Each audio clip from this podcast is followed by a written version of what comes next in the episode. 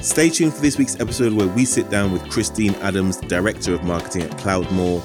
We talk about the balance between building brand and generating leads, managing your career, and choosing an agency partner to help you grow, and much, much more. Cloudmore is a software as a service company that enables businesses to manage their recurring services, including billing and subscriptions. Our platform enables customer self service, which we are seeing uh, and the market's really seeing is a key element now in the customer relationship management for businesses. And our platform also integrates with existing business systems for seamless end to end service.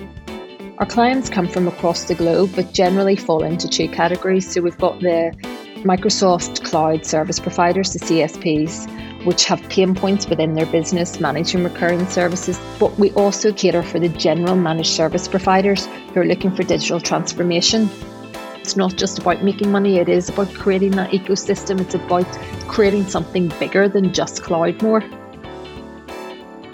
Subscribe wherever you get your podcasts.